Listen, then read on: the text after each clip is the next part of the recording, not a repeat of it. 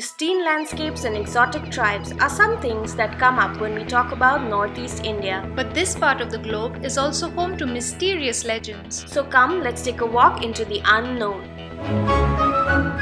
Hi, and welcome to Ladies of Lore, hosted by Ruella. And Mita, we are two friends who love to talk about our region and all that's mystical about it. So, the Northeast is a part of India that is home to eight unique states with different cultures.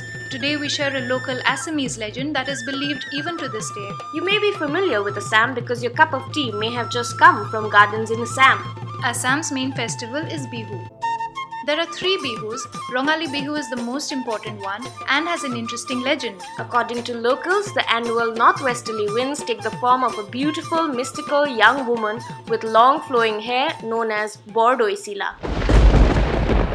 Married off to a faraway land, she visits her maternal home in Assam every year during this time. Now, Bordoisila is no ordinary woman. She brings with her strong gales, harsh winds, and lashing rain, and her coming signals the start of Bihu. Once the festival is over, she returns back. Even though Bordoisila brings intense weather changes, And sometimes destruction, the Assamese community mostly regard her as a sign of positivity and joy. But of course, there have been appeals as well. In a poem by Hemchandra Goswami, he writes, Lahe dhire golo dekun baba marar ghor. Meaning, you will still reach home if you slow down a bit. In a lot of ways, we can all relate to Bordoisila, That's so true. especially those who have lived away from home for a long time. I mean, homecomings are emotional. Yes, and it's not easy to keep them under control. So next time you're in a rush to get home, think of Bordoisila.